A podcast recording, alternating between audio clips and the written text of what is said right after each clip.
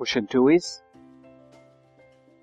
question two में in a tug of war in a tug of war the team which pushes harder against the ground wins one tug of war में जो team ground पे ज़्यादा push करती है, अपने foot से जो है, ज़्यादा ज़ोर से पुश करती है, वो जीतती है। ऐसा क्यों होता है?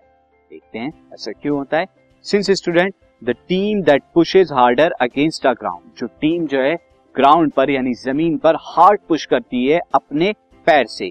वो क्या करेगी? गेट्स ग्रेटर रिएक्शनल उसे ज़्यादा रिएक्शनल फोर्स मिलेगा ग्राउंड से। क्योंकि यहाँ पर एक्शन रिएक्शन का कॉन्सेप्ट अप्लाई होगा। जितना हम एक्शन करेंगे ग्राउंड पर फोर्स लगा के, उतना ही हमें रिएक्शन मिलेगा ग्राउंड से। एंड हैंस विन और जब ज़्यादा फोर्स मिलेगी तो वो क्या करेगी? जीत जाएगी। देखते हैं as you can see here in tug of war तो से team A and this is team B T में क्या कर रही है? ज़्यादा फोर्स लगा रही है। यहाँ पर जो अप्लाई करती है टी में ज़्यादा फोर्स अप्लाई करती है यहाँ यहाँ पर अप्लाई कर रहे हैं बिगर फोर्स और ये लोग क्या कर रहे हैं? स्मॉलर फोर्स को अप्लाई कर रहे हैं। स्मॉलर फोर्स को। एंड ये लोग बिगर फोर्स अप्लाई कर रहे हैं। तो अब क्या होगा? रिएक्शनल फोर्स ग्राउंड भी क्या होगा?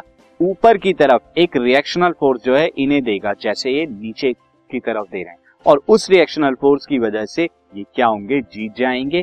यहाँ पर ये फाइनली जो फोर्स इन्हें मिलेगा, इधर की तरफ़। This podcast is brought you by Hubhopper Shiksha Abhiyan अगर आपको ये पॉडकास्ट पसंद आया तो प्लीज़ लाइक शेयर और सब्सक्राइब करें। और वीडियो क्लासेस के लिए शिक्षा अभियान के यूट्यूब चैनल पर जाएँ।